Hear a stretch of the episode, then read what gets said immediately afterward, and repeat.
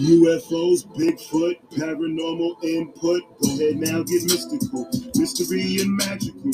UFOs not typical. Bigfoot not typical. You ask me why I'm skeptical. I say questions are questionable. Is the truth alien to you? Alien to get my message through. Aliens might message you. Aliens are sliding through. The wild signal applied to two. Algorithms they find is true. Typical. Skeptic. Shut. Typical. Skeptic. Got no time for no petty germs. Pandemic, a pandemic turn. Horror still in Amityville. Bayonet in Gettysburg. Mothman, TNT. Factory, red eyes will be. Dog man howling in the street. I'm typically skeptic of what I see. Voodoo, hoodoo in New Orleans. Thunderbird, swamp thing. Is it real? I was wondering. Typical. Skeptic. Show. Typical. Skeptic. Show. And I think we're live. I'm going to get my intro.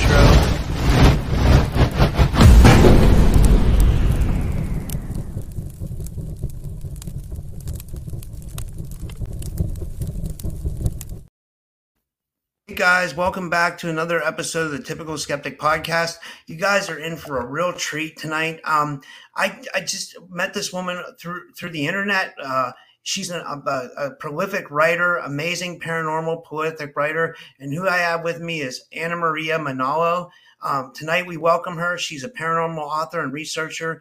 Anna Maria Manalo is the author of Portal, A Lifetime of Paranormal Experiences, The Way Through the Woods, which is about a haunting in World War II Nazi Germany, and her upcoming book, she has another book on Haunted Heirlooms, and then the book, her newest book that we'll be talking about today. Sorry, as I stumble over my words, Unholy Structure. So she's traveled throughout the world during her lifetime, collecting stories of the supernatural and unexplained from over 27 countries, including accounts of her hometown in San Juan in the Philippines. And just so you guys know, I really appreciate everybody's support. If you could like, comment, share, subscribe, that always helps. And the link's in the description if people want to know how you can help out the podcast. We have affiliates. The affiliates, one of them is for this stuff. I did the research for it. It's called Sheology. You can see this one here, and you can see mine. It's gone. I've been using it.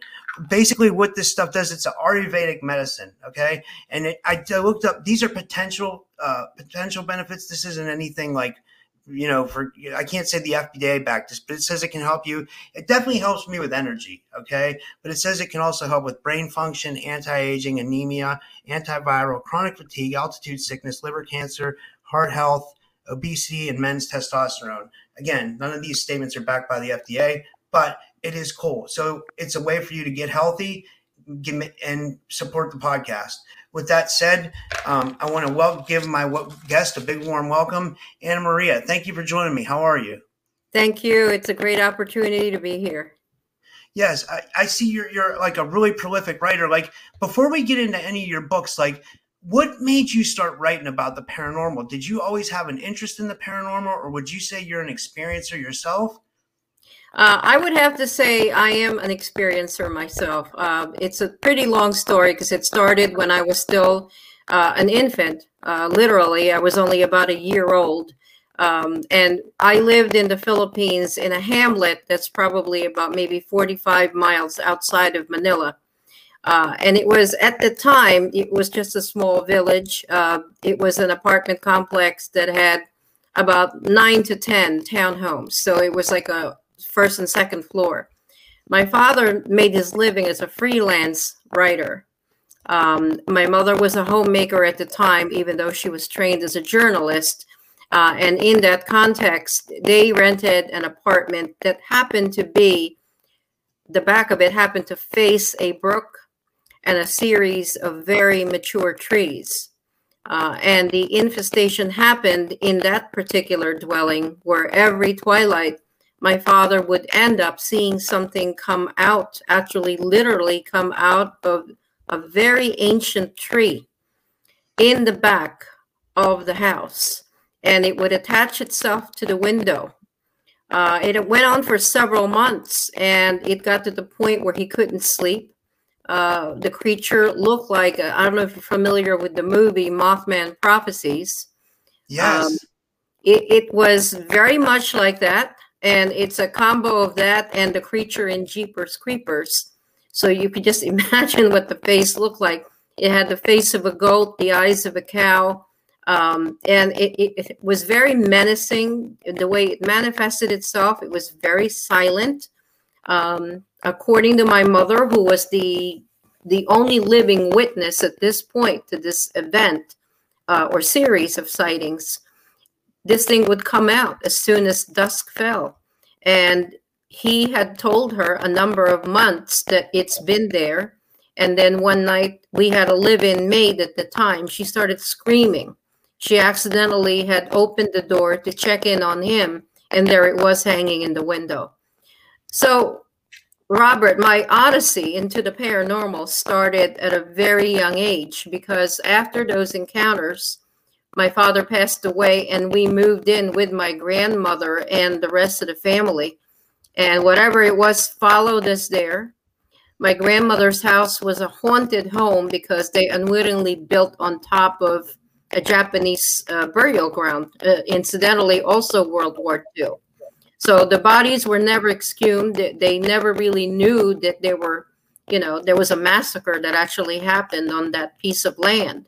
And they just simply built developments after World War II. So the interest, I think, was spurred on by that. It brought on a lot of questions for me personally. I started really looking and delving into the paranormal, not because to me it's entertaining, it's far from that, but really just to discern what had happened to my father. So it was born from that I started looking into it.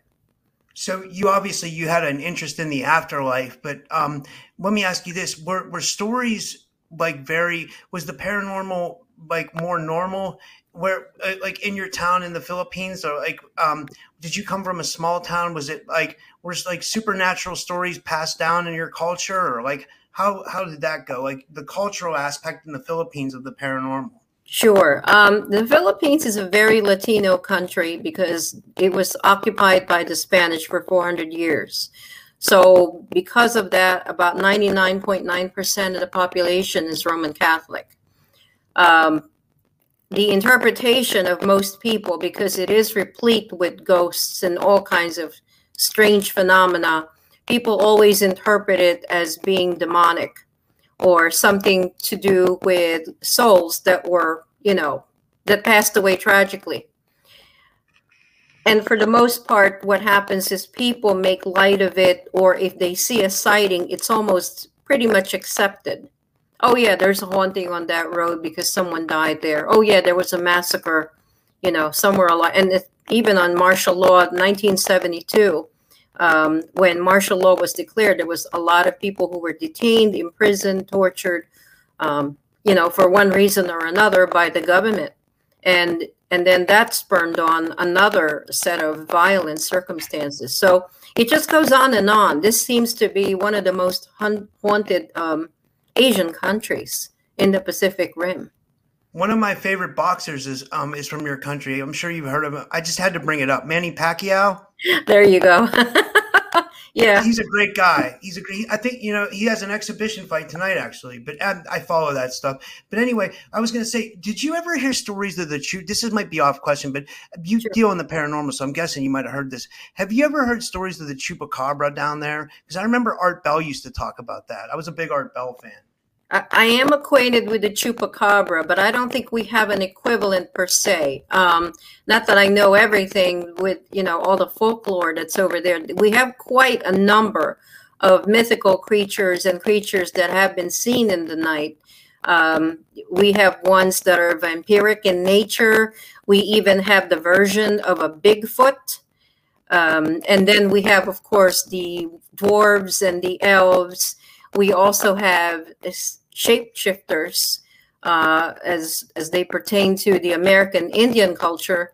And then we have the equivalent of a jinn, D-J-I-N-N, which is equivalent to a Middle Eastern culture. So I think it's very universal. And that's what I'm discovering more and more, that the entire world is pretty uniform in these types of manifestations. They give them different names, but they're really pretty much the same. So I would not doubt it if there is a version of a chupacabra that is out there. It seems like there's probably universally a chupacabra that's been seen in every part of the world. Yeah, it seems like this paranormal is more normal than we think. Like yes. The ghosts, the cryptids, like it's all very real. And I think with saying that, like you enjoy writing about the paranormal, so I guess we could get into what the first one of your books, the one that's the bestseller right now. If you could take us through it, Unholy Structure. Like if you could talk a little bit about your process for that and the synopsis and wherever you want to go with that, actually. Oh, okay. So I can, with the time that we have, I can talk about Unholy for a few minutes. That was born out of actually a Facebook contact. A few months ago, several months ago now, a gentleman contacted me expressing an interest in having one of his cases turned into a book. He didn't know how to go about it. He didn't per se want to write it himself, but he was looking for someone who would write something like a memoir. And that's what I do. I write memoirs and, you know, I put together collections of stories. So I asked him for a few of his cases. I wanted to know about them to just kind of like tell me right on the phone. So we scheduled a number of phone calls. He covered a few of his cases. And out of those cases, this one stood out. This one is a very unusual and unique type of mansion haunting in that there's a number of ghosts. There's a central figure, which is a lot more evil than the others, that seem to be responsible for wreaking havoc.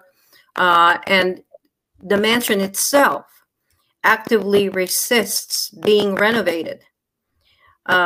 When people pick up this book, they think, okay, you know, are we going to go through all kinds of different hauntings? And yes, you do. But the different thing is it's from the perspective of a paranormal investigator himself. So he was contacted by the owners at the time of this mansion, since it's changed hands a number of times, to find out what is causing the construction crew to quit midstream. They've already lost 3 construction crews, including the manager. And by the time John, who is the gentleman who is the center point, the paranormal investigator from the Harrisburg Area Paranormal Society, he walked in, it was already the 4th construction manager that was on site. So it has changed personnel in the 5 years that they've been trying to renovate it, and it's changed owners at least 3 to 4 times because of it. Because it's so infested? It's so infested. To make matters worse, it is near a cemetery that has been left in disrepair. And as you'll discover, I won't give a spoiler out, there's a lot of other things as well that are happening outside, not just inside the house, but outside the house. And what I did was, when they finally did a little bit of research into the history, I included some of that history, and I threw in some conjecture, some things that I extrapolated might have happened. So in the process of writing this, I used something called flashbacks. I didn't just use present time. I also used a few chapters to actually flashback into the time when it was still the stagecoach. They were still using horses and things of that nature, when the house was actually utilized as an inn. Oh, that's so interesting. So what was going? When would you say the actual haunting started? Did they start back then, or did they start with an incident that happened that turned this all situation like that? Or was it because where the property's made or built on, like near a cemetery or all that? I would say the haunting started when something started happening to the people that were staying at the inn. And the next thing that happened as well is there was a fire, and a number of people passed away tragically because of the fire in that inn. And that was probably the only time it was renovated. But the other piece, too, that people didn't know was that it was also a scene of where several Civil War soldiers had died, tragically. And so you're just putting one violent incident after another on the same spot of land. And then there was also a sighting of something that was totally strange. Nobody really could figure it out all the way to the end what it was. But it was a creature that looked like a wolf man or looked like a dog man coming out of the cemetery. Oh, my God. So there's dogmen around there, too? That's insane. Yeah, yeah. And you know, it's funny. People think, okay, it might be dogman. It sounds like it is. Some people think it might just be basically like a werewolf. But then a werewolf originates differently from a dogman, from what I understand. Yeah, they do. Like a werewolf, supposedly a werewolf is like something that transitions. Like it starts off a man, then it turns into a wolf because it got bitten. Whereas maybe I think a dog man might be like an unclassified species, from what I gather. I'm not real familiar though. Yeah, I'm not really sure about that either. Yeah. Well, this kind of ties into your book Portals too, because I was going to ask you, do you think that sometimes maybe it's not the land, maybe it's not the things that happen, or maybe it is all that, but maybe also it's a portal that these people are experiencing? Because, you know, if you would have just said ghost, I would have thought, okay, maybe it's an incident related to the house. But now if you have dogman on the scene too, that makes me think that there's something else going on there, right? Yeah, I think that for the most part, and this is what I've just observed through the years of reading up on this, listening to stories from different people from different parts of the world, we have a situation where what you would consider normal life, when it's disrupted by strong negative emotion, such as the case when you have a war or you have some kind of violence, be it a murder or a local upheaval, there's a lot of emotions tied to it. And what that does is creatures that are there, they're already present. And I don't mean three-dimensional. I mean creatures from a different realm are attracted to negative energy that we put out. So what's happening is it kind of tears the fabric of reality, and they enter into our particular level of reality when that happens. Oh, and then you've got the people who get kind of earthbound. They get stuck, not even realizing that they passed away because it was so tragic and so sudden that they don't realize that they're dead. Well, I got a question about that. I've heard that before. I heard that people die and they don't realize they're dead. So here's what I'm saying. Like if they wake up dead, or not wake up, you know what I mean? If they realize, okay, maybe they don't realize they're dead, but that makes me think is the after, and this is a deep question, but it makes me think, is the afterlife the same as here, except maybe without the physicality? Because if they're going on living like they still were alive, but they don't realize they're dead, do you think that tells us something about the afterlife? Sorry, that's a deep question. You know, Robert, I'll tell you, I really do believe this. And I think if I'm quoting the right person, someone had said, and it might have been Einstein, don't quote me, but you cannot destroy energy. Energy can only be transformed. And universally, you know, if you look at the 7 major religions of the world, some have actual books that talk about the topic of transformation. How when you talk about someone who passes away, they're passing away in terms of the physical aspect of the life, the body of the person, but not necessarily the energy or the spirit that's within it. That moves on and it's virtually indestructible from what I understand. So if you just take the doctrine, and I think it might be Einstein, that energy can only be transformed and not destroyed, we're pretty much eternal. Yeah, it seems like we are. It seems like, do you... I lost you there.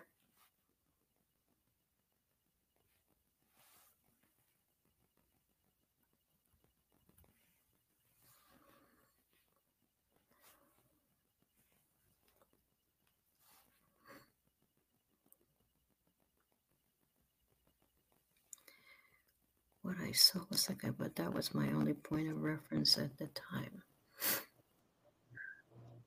Can you hear me? Yep, you're back. Okay. I can't remember where we were at. Well, I was talking about different realms and how when someone passes away, their energy continues. Their spirit continues. So do you believe in reincarnation then? I do. I know there's a lot of skeptics out there, and reincarnation is one of those things that's very difficult to prove. I think I've seen it in a number of religious texts. In the Bible, it was deleted to the point where it was completely removed.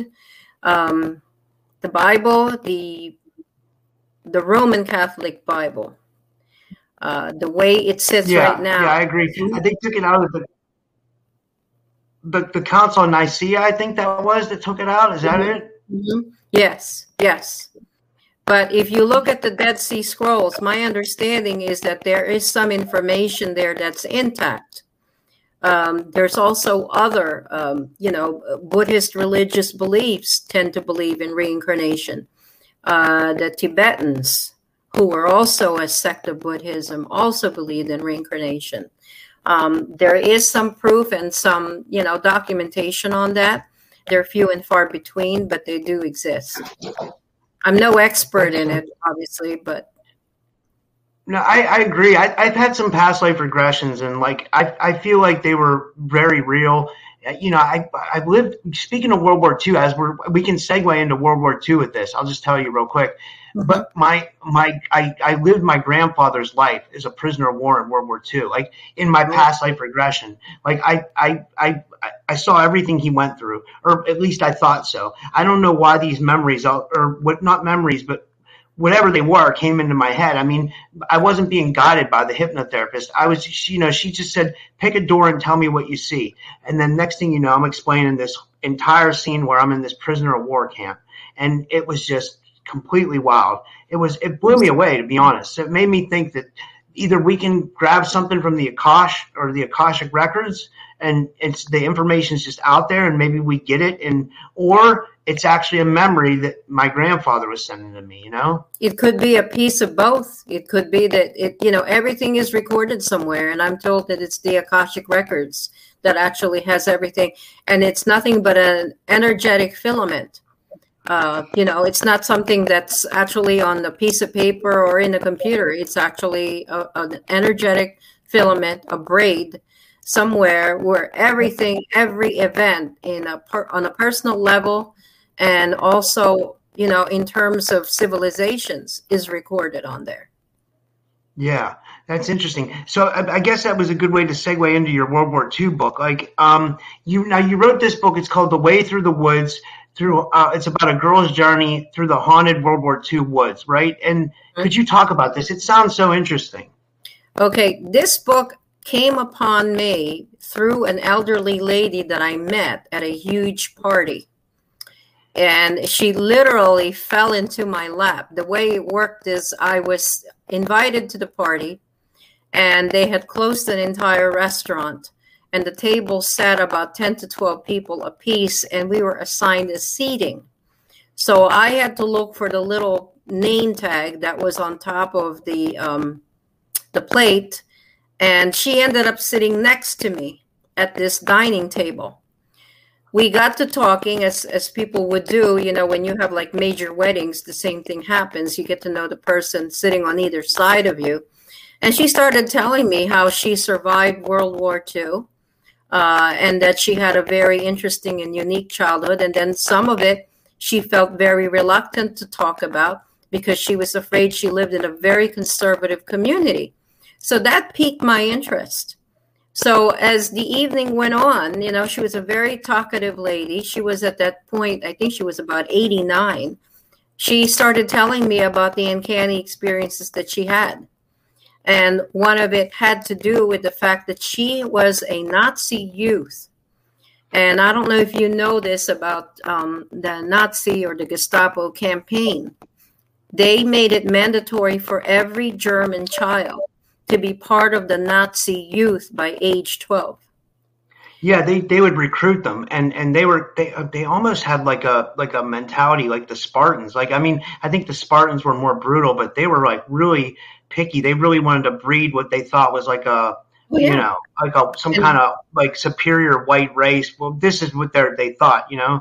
And I think it was pretty ridiculous, but they were pretty insane about that. They were also, from what I know, they were also really into the occult, right? Remember Maria Orsic and the Vril Society and all that, like yes, definitely, and they're just a very evil society. I mean, obviously, but one of the things that I found refreshing about her is here she was a German girl, and when her story begins, she was only 6 years old when she hears the loudspeaker that was installed by the Nazis in every corner of the village, with Hitler proselytizing to them, yelling at them on the loudspeaker.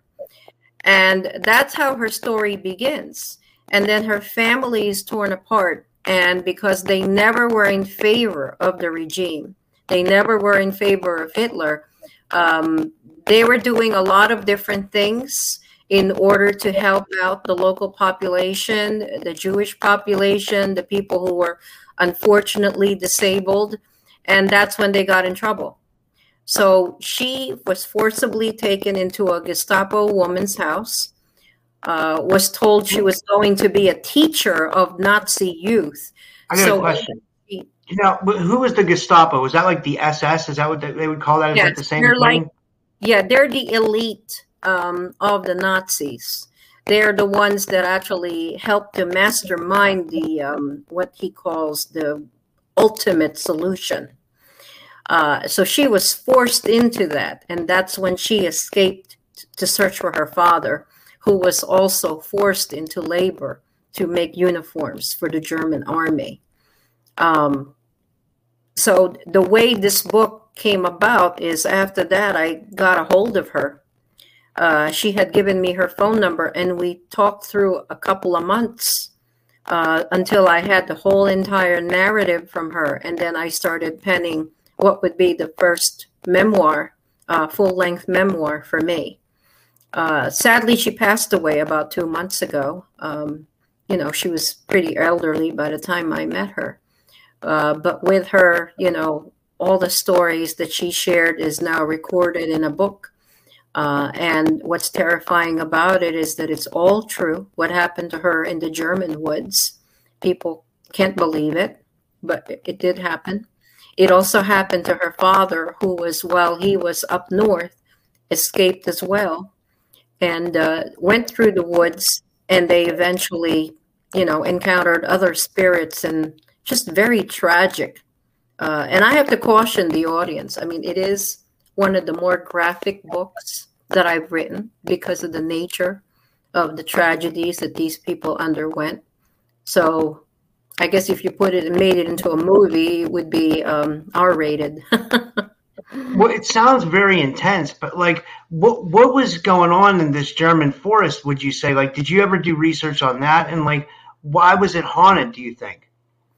I think because there were so many things that were happening in the forest itself.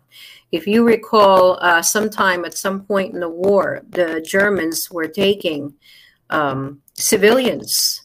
And people who had they had taken into internment camps, they would march them into the woods, and at the edge of a river, they would just shoot them one by one. And you would find their bodies floating in the water, or they would have them digging mass graves and then shoot them on the head so that they fell right into the open pit. So there is a particular scene that's pretty graphic. It involves her father, and her name is Krista. Krista's father was making his way through the woods, and as he became exhausted, because he was also hiding from the Germans at the same time, he came upon a ridge, and he thought he heard people talking just past the tree line. So he climbed in stealth on the top of the ridge, and in between the trees, he witnessed a whole line of townspeople who were being shot one by one, so that they fell into a river. There was a whole line of German soldiers, and as soldiers go, some of them can be pretty young, as young as 18 when they're recruited. The one that was closest to him between the trees was a young man that I think Krista had mentioned to me looked like he was about 18 or 19. He couldn't handle what he had done. He walked away from the rest of the troops and was actually coming pretty close to her father where he was hiding. And he walked up and shot himself in the head. Oh my God. He fell almost within inches of him. So there was blood splatter, you know, because it was a head wound. It just jettisoned all over the place. He dropped to the ground. And then father, in terror, started running, and he fell, and he started rolling down the embankment. He then, I guess, out of exhaustion, fell asleep, and then he came to the next morning, and he was afraid to even look back at what he had seen on the ridge.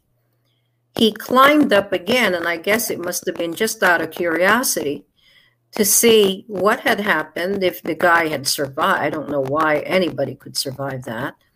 And he looked, and Robert, there was no body there. It was just simply trees. Where there was a river, the river was still there, but there was nothing else. The grass was growing. It was completely intact.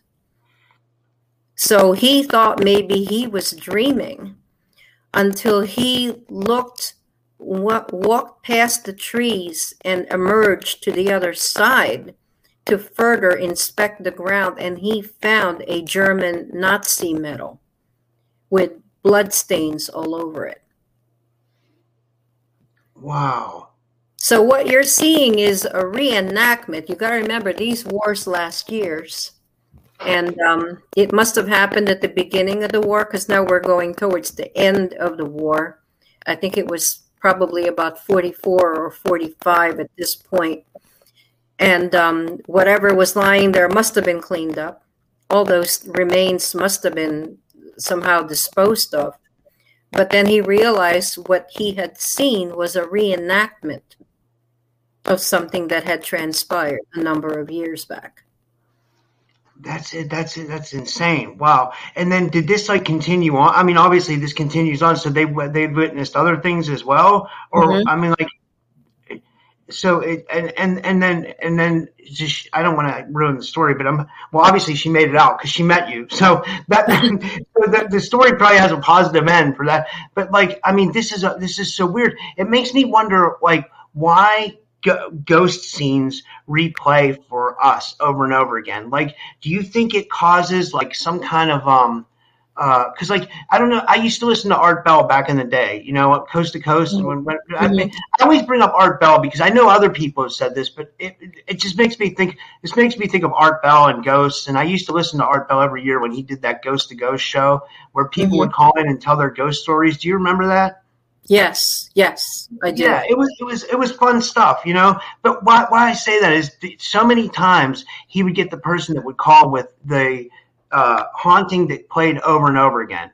I think you call that a I can't think, residual. Is that residual haunting? It's residual haunting, and what you're looking at there, from what I understand, and I've witnessed this happening a number of times when I was a kid. Someone dies tragically, unexpectedly. The emotion then, of course, that comes with that is very high, very negative. People leave imprints of their energy on the environment. The environment is like a record. If you went to, and I know I went to one of them, I went to Auschwitz, and I also went to Bergen-Belsen. And I think Birkenau was another one I went to, and you will feel to this day a certain type of energy I was just going to say that, did you leave an imprint on the energy, like the energy field? Do you feel just down when you're there? Right. You feel down. You feel cold. There's a heaviness. There's a malice and a loneliness that permeates the area.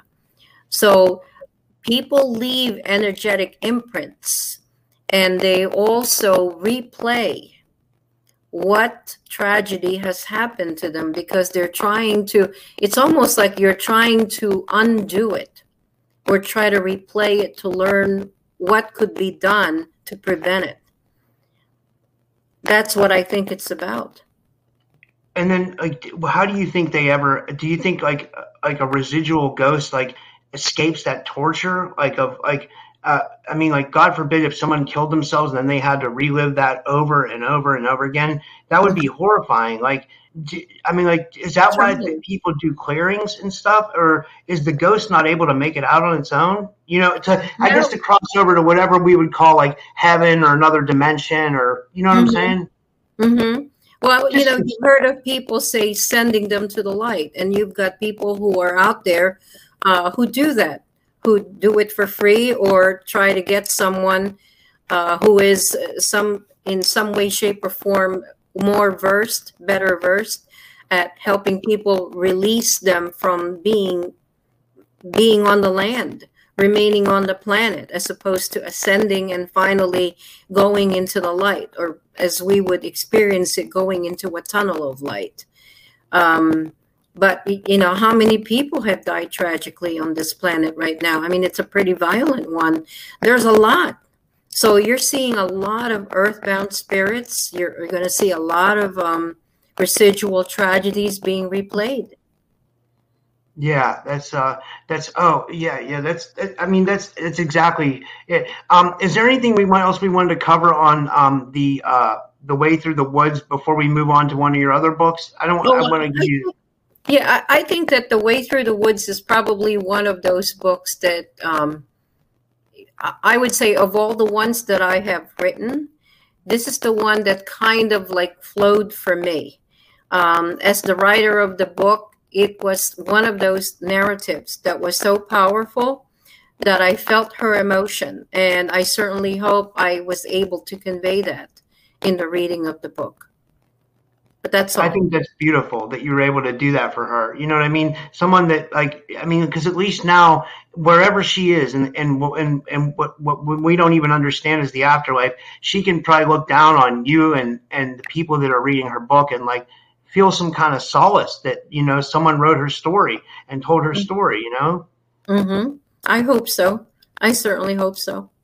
That's a beautiful way to look at it, though. You know, I like to think that our loved ones and those that are on the afterlife kind of look over us, and they kind of maybe even get involved in our affairs, or kind of guide us a certain way, or look down on us, or even acquaintances like you met, like, you know, maybe the other side's like, you know, amazing place where you can make the universe bend to your will. I've had people come on my show and say that, like, if you want something on the other side, because the law of attraction here, he kind of compared it to. He said, so, you know, maybe someone could be reading your book. I said this before on my show. Maybe someone could be reading your book in France or in Germany, and she could go to that place and watch them read her book. You know, that's what kind of way I like to look at it. But, like, how do you view our loved ones and others in the afterlife?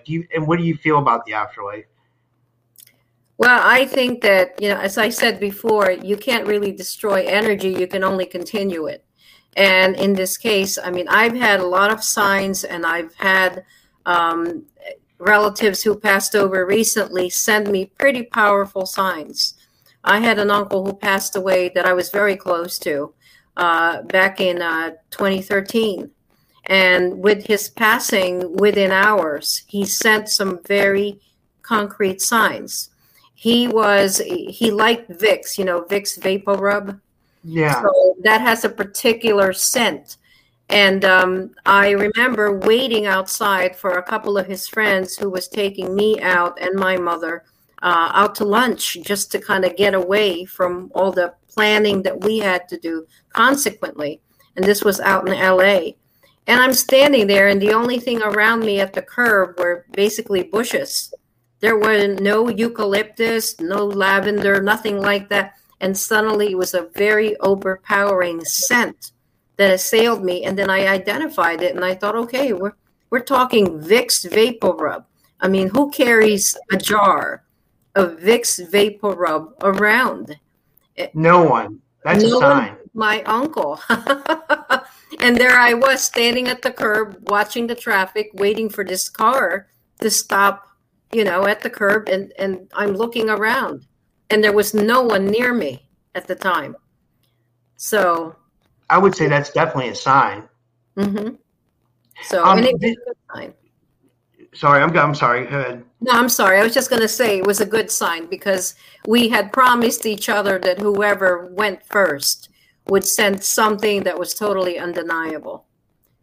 That's so cool. And we have two more of your books to talk about. I don't know how much time we'll have. We've been going about 40 minutes. So, I mean, this next one I really wanted to get to because, like, I told you, like, my girlfriend would be really interested in this. Haunted Heirlooms. Like, she used to have an antique store. So I figured she would have an interest in this. And, I mean, like, how did you get into writing this? And, like, I can just imagine the stories that, like, you have about this stuff because haunted antiques sounds so interesting. Like, when someone gets an item and then they realize that thing's haunted, it has to be so, like, bizarre, right? And then also curses and spells can be put on items, too. I don't know if you wrote about that. But, like, I'm sorry. I'll let you explain. Sorry. Yeah. Well, Haunted Heirlooms came about because I collect antiques. And the first article of antique that I actually ended up having happened when I was still in college. I went to a university in Connecticut, and because we were so close to New York, we would literally just hop on the train and go to the flea markets and things of that nature. And, you know, being a college student, I certainly couldn't afford an antique. But one particular Saturday, one particular weekend, a friend of mine had access to a car, and he said that there was a flea market nearby. So we went to it, and in that flea market, I encountered a wing chair that was in very good condition. It was actually an antique. It was something, I'm trying to remember now exactly how old it was, and my memory fades at this point. But it was very nicely made, you know, as antiques go. There was really nothing wrong other than the fact that it looked aged. It had a brocade fabric with a beautiful design on it that you've never seen before. I knew it was going to be beyond my reach until I asked the gentleman who was selling it, and he told me it was only $36. So, of course, off it went into the back seat of my friend's car, and we took it back to my dorm. So that's where my adventure begins with haunted antiques. I just had to put this comment up. My girlfriend said, Anna Maria, let's go estate sale shopping. I have been through those, and let me tell you, you have to be very, very careful of what you... I always tell people, if you don't want to end up with a haunted object, come near it and touch it. Because to me, anyway, the vibration of an object that is inhabited is very different from one that's just simply an object. I wrote about 4 antique dealers in this particular book that I had known through the years. I'd known them and come back to their shops so many times that it got to the point where they started intimating to me the strange objects that they encountered. And that was the impetus of collecting all the stories. And finally, I put it down on paper. I put it all together. And that's what this book is about. Could you share one of the real weird ones or one of the ones that kind of stick out to you? The one that stuck out to me is a gentleman who was gifted an antique. It was in the form of a lithograph. And this one is a tragedy all into itself because the people who gifted it to him and his wife were what they thought were their best friends, who also had an antique shop. And I can only conjecture why they gave him this print. but the print had caused so much havoc, the business started to tank. People started avoiding his antique shop. And this particular, I don't know if you know what a lithograph is. It's kind of like, yeah, it's in full color. It's a little bit faded like sepia. But what they do is they put the paint on some type of steel. And the steel is the one that's the mold. And then they press it on onto a piece of paper, a special paper. And the imprint is left. So it's very interesting. I actually didn't see the actual lithograph. I wouldn't want to look at it anyway. But he did send me a photograph of the lithograph and counseled me not to look at it for a long period of time, which I didn't. This particular one was wrapped up.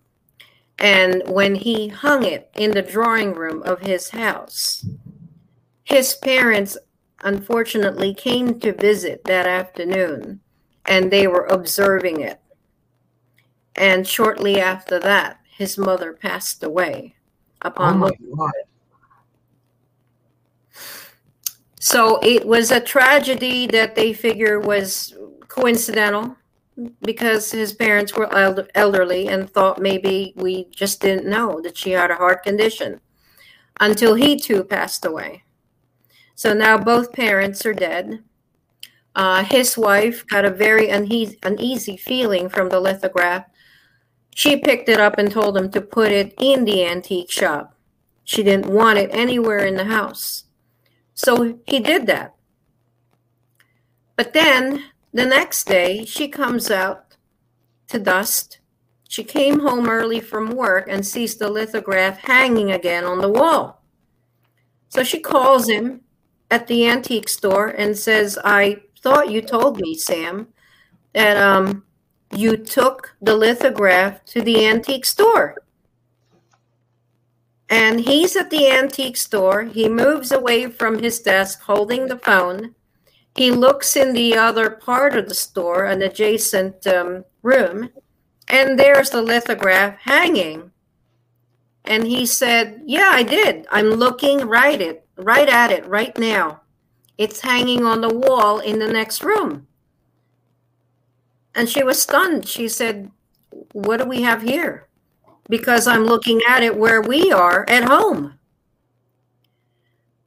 So explain that. So it made a doppelganger of itself? It made a doppelganger of itself.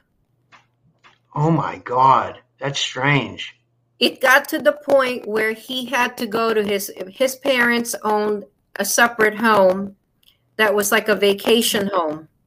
They were liquidating the assets of the parents, and because he was the oldest child, he was in charge of it. He decided one late afternoon he was going to drive over with the lithograph in the car to remove it from the antique store permanently, because now he was having financial problems at the antique store. He tried to burn it on the fireplace, and the thing hopped out. He tried to tear it up, and it wouldn't tear. It actually played a little bit with his head. He oh my God! Was becoming unhinged, progressively unhinged. Oh my God! Yeah, and then he tried to bury it. Oh, and really? He tried to bury. He did everything he could to try to get. Oh my God!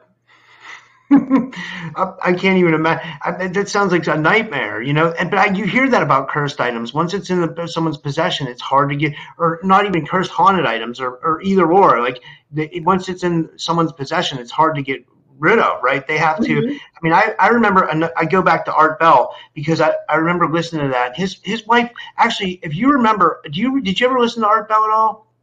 I have listened to his successor.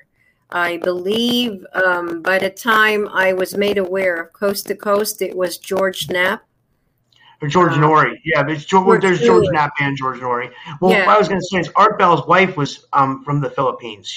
Her name was Ramona, and she was also a witch. So she did all kinds of things. She did like dowsing and stuff, but she basically, someone sent him a cursed doll one time. He talked about it on the radio, and he said she knew exactly what to do. She took the doll and put salt on it and did some kind of weird juju on it and, like, threw it in the dumpster. Like, well, I guess that would work if, you know, I mean, they always say salt, holy water, you know, sage. Those are the, and sage does cleanse the environment. I do know that. Is Wicca big in your in Philippine culture? Is it like, or is it kind of like looked down on, taboo like it is here? Wicca is very taboo in the Philippines because it's a Roman Catholic nation. But what I understand is that there's certain parts of it that are pretty remote, where, you know, there are people who try to heal through Wicca. They have a distinctive name for them. They're witch doctors that, you know, they put a poultice together, say a prayer over it, and then put it on the person who's sick, expecting them to get well. So I think it's more like the old medicinal ways before doctors came aboard.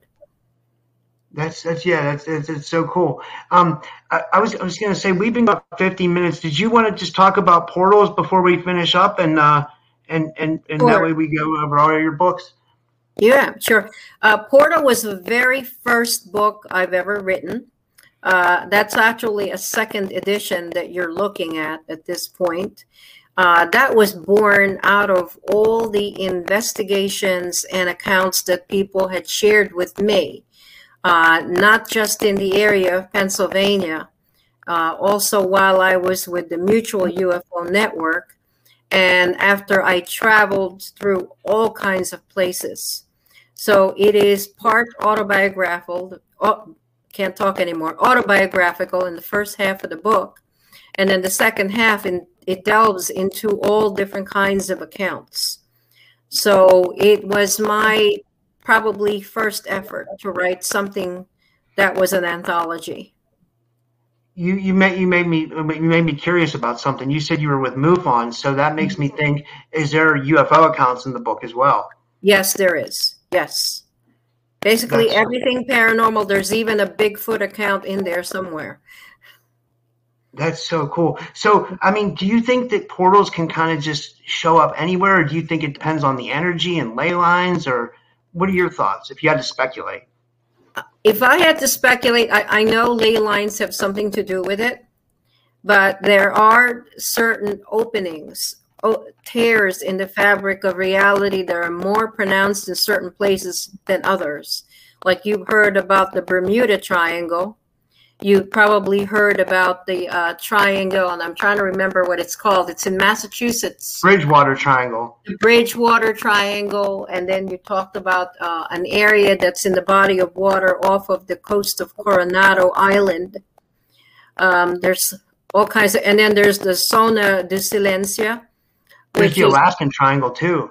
The Alaskan Triangle. So you've got all kinds of very strange areas all over the planet.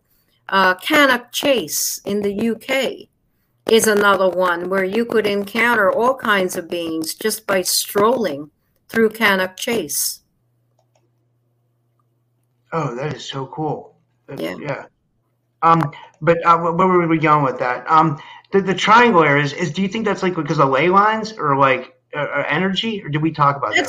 That's a good question. I think that basically there's some overlap somewhere between different dimensions in there, and some are thinner than others. The veil has been pierced for some reason, or maybe that's just the way the earth presents itself. It's kind of like human skin. There's parts of your skin that are probably calloused and some that are thinner than others. You know, I think that's what you're looking at with the layers of reality that's, you know, on the surface of the planet and under the planet. When you think about Shasta, Mount Shasta, that's another portal right there. Yeah. You know what? I need to do more research on that. Like, I've heard about Mount Shasta, but I heard, like, you know, like, so I have a subscriber. She's really awesome. She's from Ethiopia, and she lives out west, and she tells me about Mount Shasta a lot. She said it's a very magical place. Mm-hmm. Oh, I'm sure it is. Yeah. So let me think if I have any other questions for you. Is there anything else you wanted to cover before we finish up tonight? I'm just having such a fun time talking. I didn't want to know if we missed anything. Well, it looks like we only have a few minutes. I wanted to say people can contribute their own stories because you never know. Sometime in the future, I might put together another anthology. So I welcome stories from people. They can reach out to me through my website, simply by emailing me, info@annamariamanaloauthor.com. I think that's how you came over my way through the website. Yeah. They can also subscribe to the website because I do periodically do some updating on the blog to let people know the next release or any type of special offer on my books. I can also be found on Facebook. Believe it or not, I still have a Twitter account. I'm also on Instagram, and I'm pretty visible on TikTok. So any kind of, I'm not on LinkedIn. I need to qualify that. Not every social media, but I'm LinkedIn, the same way.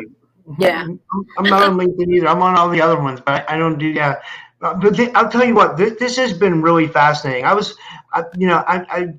really excited about this, and it turned out to be excellent stories, and you're an excellent writer. And wow, we'll have to do this again when your next book comes out.